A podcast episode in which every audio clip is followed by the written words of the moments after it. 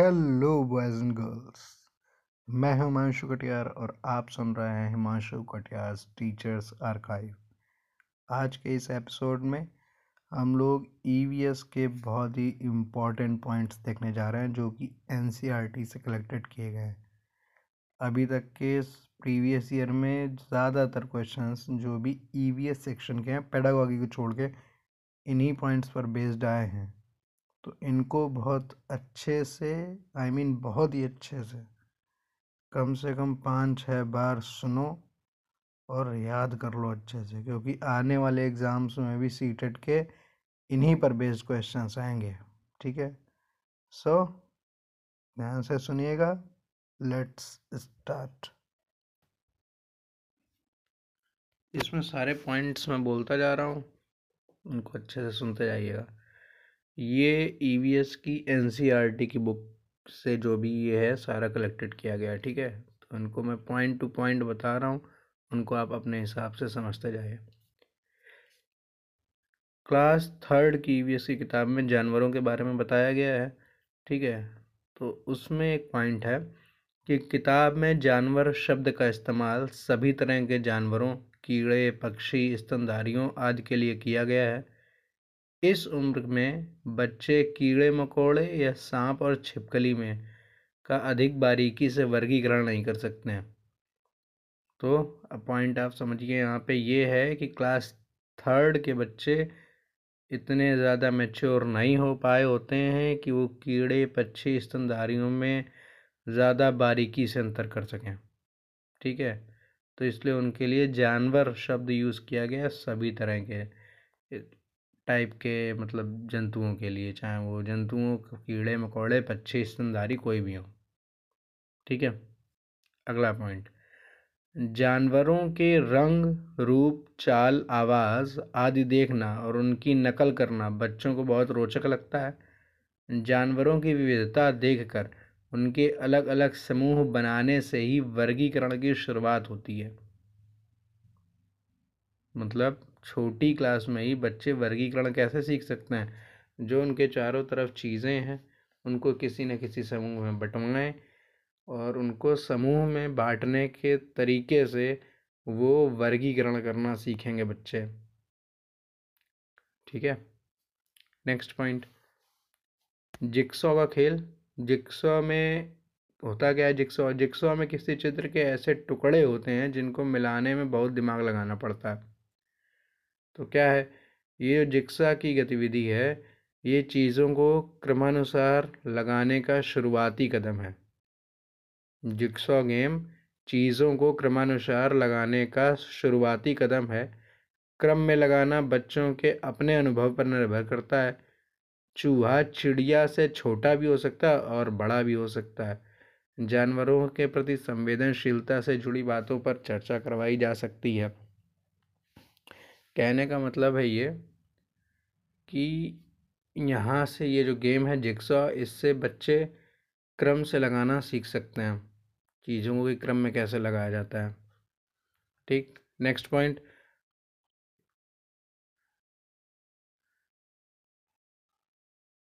Next point ये है, इसमें एक चैप्टर है, पौधों की परी। ठीक है? मतलब पौधों की परी मतलब पौधों में जो अच्छा हो वो बनने का कोशिश करना, ठीक है? तो उसमें मेन जो पॉइंट है वो ये है कि बच्चे देखकर महसूस करते हैं और अलग अलग बच्चे यदि पौधों की परी बनेंगे तो अच्छा होगा क्योंकि वे खुद वर्गीकरण का आधार चुनेंगे। बस ये एक पॉइंट है कि उनको खुद करने की को, करके करने की कोशिश करने दें, उन्हें खुद करने का मौका दें। ठीक है? नेक्स्ट पॉइंट ये इंपॉर्टेंट है। मशहूर कलाकार विष्णु चिंचलाकर, विष्णु चिंचालकर इंदौर, मध्य प्रदेश के हैं। ये सूखे पत्तों से बढ़िया चित्र बनाते थे। यह कलाकारी भी इन्हीं से प्रेरित है। कहने का मतलब जो सूखे पत्ते आपने देखे होंगे, सूखे पत्तों से डिज़ाइन बनाई जाती है और प्रैक्टिकल जो आई थिंक बॉटनी में होता है पत्तों का, वो पत्ते उसमें सुखा के सुखा के लगाए जाते हैं। खैर, सूखे पत्तों से बनाई गई चित्रकारी फ़ेमस किसने करी है? मशहूर कलाकार विष्णु चिंचलाकर ने, जो कि इंदौर, मध्य प्रदेश के रहने वाले हैं। ठीक। अगला। एक पॉइंट इसमें है कि पेड़ों से दोस्ती करनी चाहिए, घर के आसपास या स्कूल के आसपास। पेड़ ढूंढो और उससे दोस्ती कर लो। एक क्वेश्चन बहुत आता है सीटेट में कि बच्चे को पेड़ पौधों के प्रति संवेदनशील बनाने के लिए सबसे अच्छा कार्य क्या किया जा सकता है? तो उनको पौधों पेड़ पौधों के प्रति संवेदनशील बनाने के लिए ये किया जा सकता है कि उन्हें एक पौधा या पेड़ को अपनाने के लिए कहा जाए। जिसकी वो देखभाल करें पानी दें, रक्षा करें, ये सारे काम करेंगे तो वो उनके प्रति अपने आप संवेदनशील बन जाएँगे।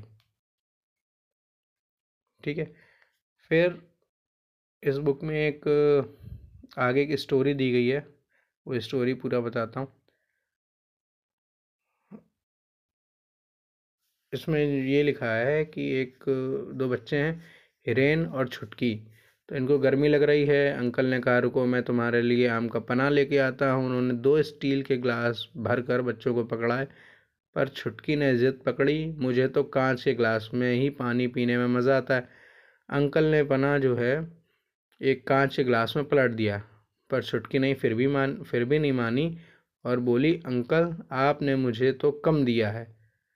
तुम्हें लगता है क्या कि छुटकी का ग्लास का जो पानी है वो कम है? सॉरी, पना है वो कम है? अब इस स्टोरी का मतलब क्या है? कि कक्षा तीन के बच्चे अगर हैं तो उन्हें अभी संरक्षण का सिद्धांत का स्थायित्व तो प्राप्त नहीं हुआ है। ठीक है?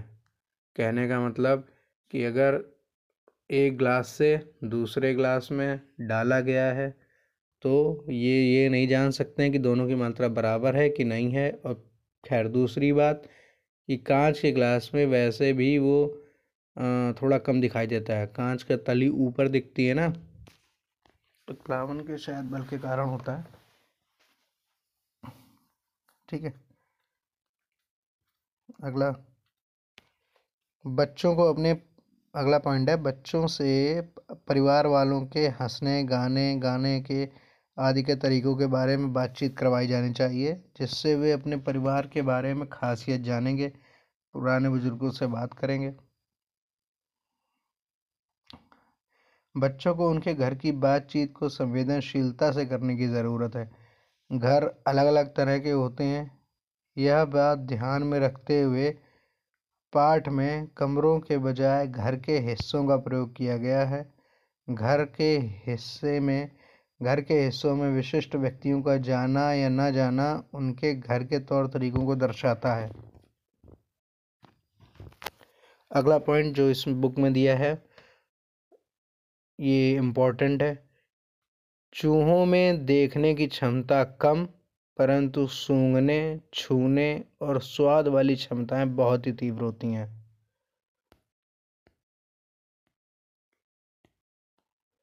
ठीक है?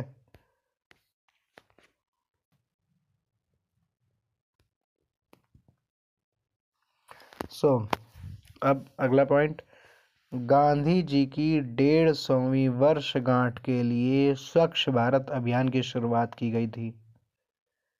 जिससे हमें यह एहसास दिलाया गया कि स्वच्छता हमारी ज़िम्मेदारी ही नहीं बल्कि फ़र्ज़ भी है। तो क्वेश्चन क्या है? कि ये डेढ़ सौवीं वर्षगांठ पर हम्म, वर्षगांठ के लिए स्वच्छ भारत अभियान की शुरुआत की गई थी। ठीक है?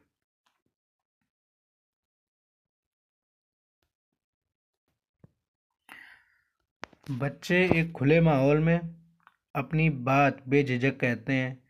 एक दूसरे के खाने के बारे में सुनकर हम अपने बारे में खाने से जुड़ी जो भी संकुचित बातें हैं, उनको छोड़कर उनसे डिस्कस करते हैं। इसी से दूसरे लोगों के बारे में हमारी समझ बढ़ेगी। बच्चों से संबंध बनाना और ऐसा माहौल बनाना ज़रूरी है जहाँ उनकी बातें संवेदनशीलता से सुनी जाएँ।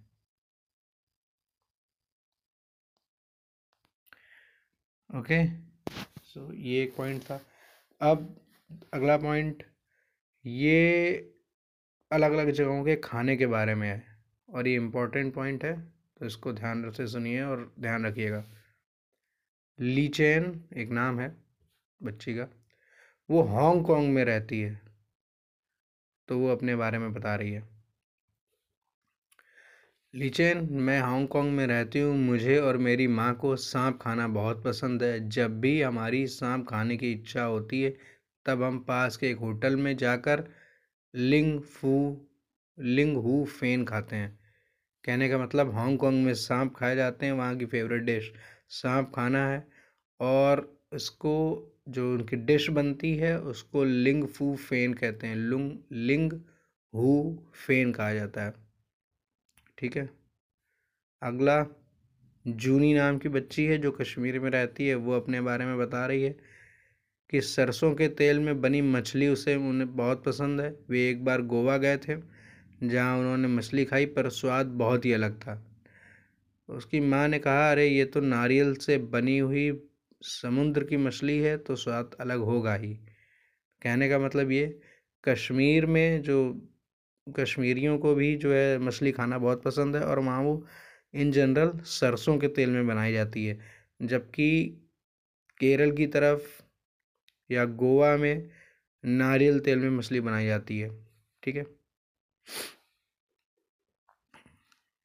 अगला, थॉमस नाम का बच्चा जो केरल में रहता है, वो अपने बारे में बता रहा है। मुझे सबसे अच्छी दो चीज़ें लगती हैं, वे चीज़ें मेरे घर के आँगन में ही उगती हैं। एक ऊपर पेड़ पर, एक ऊपर ऊँचे पेड़ पर और दूसरी ज़मीन के नीचे।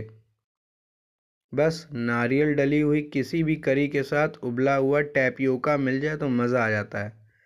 कहने का मतलब ये कि केरल में दो चीज़ें फ़ेमस हैं, नारियल और टैपियोका। नारियल पेड़ पर ऊपर उगता है और टैपियोका ज़मीन के नीचे मिलता है। तो ज़्यादातर यहाँ पर ये फेवरेट खाना है वहाँ का। नारियल और टैपियोका। अभी एक आई थिंक लास्ट ईयर मतलब एक क्वेश्चन आया है सी पे बिल्कुल हु बहू कि किस राज्य में नारियल और टैपियोका की मिली जुली डिश कोई खाई जाती है? तो उसका, उसमें ऑप्शन में केरल भी था तो उसका सही आंसर केरल ही था। तो ये ऐसे बेस्ड क्वेश्चन आते हैं, इसलिए पॉइंट टू पॉइंट इनको याद रखें। Okay okay. अगला, अब पक्षियों के बारे में है कुछ। पक्षियों के उड़ने, चलने और गर्दन घुमाने के तरीके अलग अलग होते हैं। मैना झटके से अपनी गर्दन आगे पीछे कर लेती है। उल्लू तो अपनी गर्दन पीछे तक घुमा सकता है। कई पक्षी ऐसे होते हैं जो हमारी बोलियों की नकल करते हैं। पक्षियों के पंख अलग अलग रंग और डिज़ाइन के होते हैं। उनके पंख उड़ने में मदद करते हैं। इतना ही नहीं, पंख उनके शरीर को गर्म भी रखते हैं। समय समय पर पक्षियों के पुराने पंख झड़ जाते हैं, नए पंख आते हैं। पक्षियों के कई रंगों के पंख आपने देखे होंगे।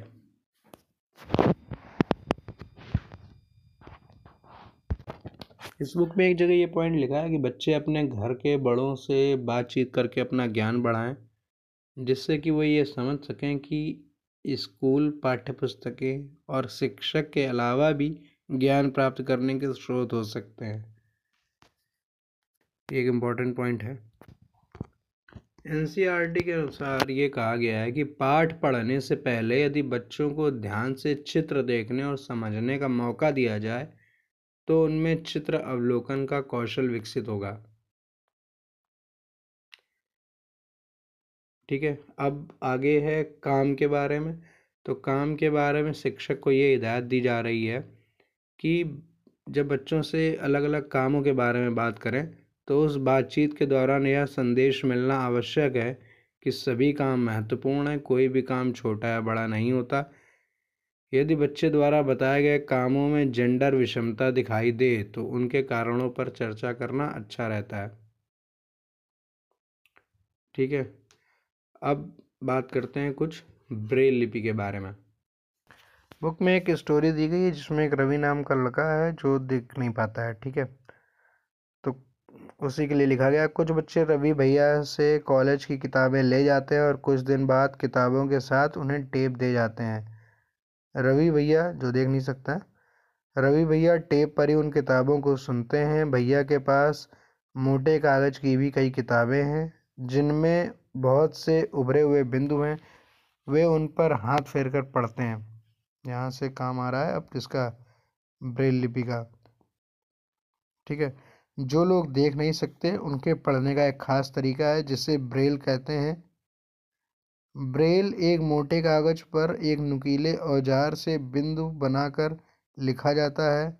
ब्रेल कागज़ पर हाथ फेर कर पढ़ा जाता है कि उस पर क्या लिखा है। अब ब्रेल लिपि कैसे आई, इसके बारे में समझते हैं थोड़ा। Louis Braille Louis Braille, France देश का रहने वाला था। जब वह तीन साल का था, तब एक दिन अपने पिता के औजारों से खेल रहा था। अचानक एक नुकीले औज़ार से उसकी आँखों में चोट लग गई। आँखें खराब हो गईं। उसे आँखों से दिखना बिल्कुल बंद हो गया था, लेकिन उसकी पढ़ने में बहुत रुचि थी। उसने हार नहीं मानी। वह पढ़ने के तरह तरह के तरकीबें सोचता रहता था। आखिर उसने ढूंढी लिया एक तरीका छू कर पढ़ने का। यह बाद में ब्रेल लिपि के नाम से जानी गई। इस तरह की लिपि में मोटे कागज़ पर उभरे बिंदु बने होते हैं। उभरे होने के कारण इन्हें छू कर पढ़ा जा सकता है। यह लिपि छः बिंदुओं पर आधारित है। आजकल ब्रेल लिपि में नए नए परिवर्तन हो गए हैं। इससे इसलिए पढ़ना आसान हो गया है। ब्रेल लिपि अब कंप्यूटर के द्वारा भी पढ़ी जा सकती है। सो so गाइस आज के इस एपिसोड में इतना ही। बाकी के जो भी ईवीएस के और क्वेश्चंस हैं इस पॉइंट हैं इस तरह के वो अगले नेक्स्ट एपिसोड में और डाले जाएँगे। और डाल दूँगा मैं। सो so, इतना यहाँ तक सुनने के लिए और अपना कीमती समय देने के लिए thank you thank you so so so very much so just keep listening to me and stay tuned over here thank you this is Amanshu Katiya signing off bye bye